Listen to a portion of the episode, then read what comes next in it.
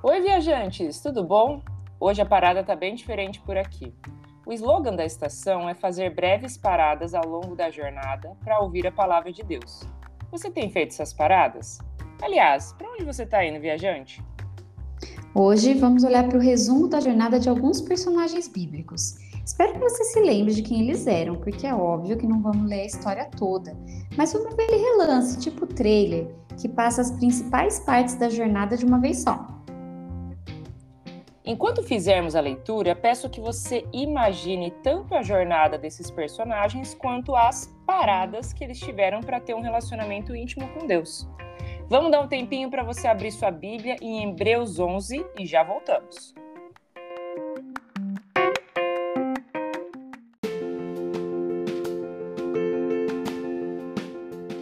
Viajante, nossa sugestão para você é que leia o capítulo todo.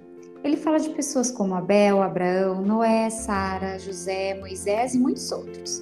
Pessoas que foram pecadoras imperfeitas, como eu e você. Afinal, já sabemos e dissemos tantas e tantas vezes aqui na estação: só Jesus Cristo é perfeito.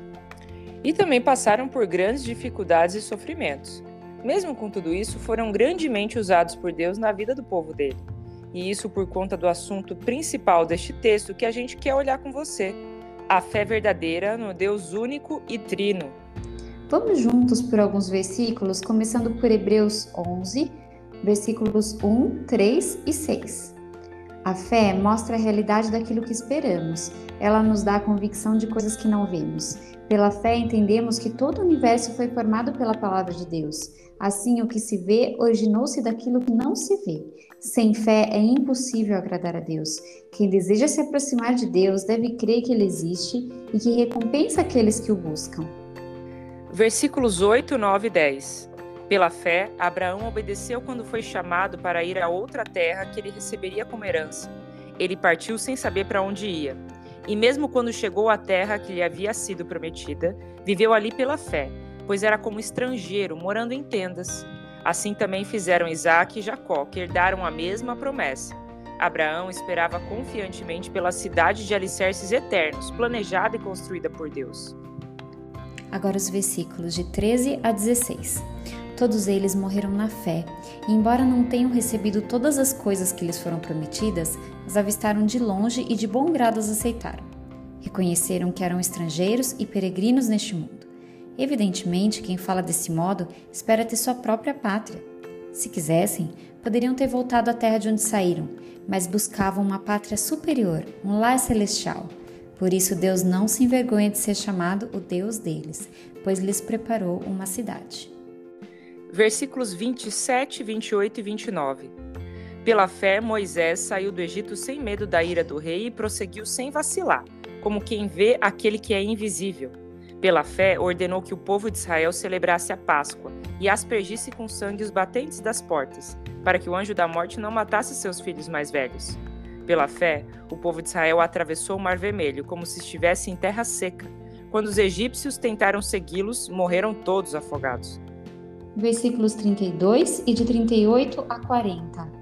Quanto mais preciso dizer, levaria muito tempo para falar sobre a fé que Gideão, Baraque, Sansão, Jefté, Davi, Samuel e os profetas tiveram. Este mundo não era digno deles. Vagaram por desertos e montes, escondendo-se em cavernas e buracos na terra. Todos eles obtiveram aprovação por causa de sua fé, no entanto, nenhum deles recebeu tudo o que havia sido prometido, pois Deus tinha algo melhor preparado para nós, de modo que sem nós eles não chegassem à perfeição. Viajantes, mais uma vez, não deixe de ler o capítulo todo. Ele fará muito mais sentido lembrando a história de todos esses personagens. Em comum, eles fizeram o que nós devemos buscar fazer: manter o foco na confiança em Deus e em suas promessas. E a redenção completa por meio da confiança no sacrifício de Cristo em nosso lugar e na ressurreição dele é a maior delas. Quantos já conversamos sobre isso aqui na estação, né? Porque a nossa ideia principal é realmente essa: olhando para a Bíblia, viver nossa vida aqui baseada na confiança em Deus. Só que, viajante, a vida com Deus é eterna, mas toda jornada neste mundo tem um fim. Não é exatamente o caso aqui da estação. Mas pense quando você visita um lugar novo pela primeira vez e gosta tanto desse lugar que tira muitas fotos e faz vários vídeos, com a esperança de um dia voltar lá. Talvez você tenha oportunidade de retornar, mas pode ser que não. Mesmo que não volte, as fotos que tirou sempre estarão muito bem guardadas.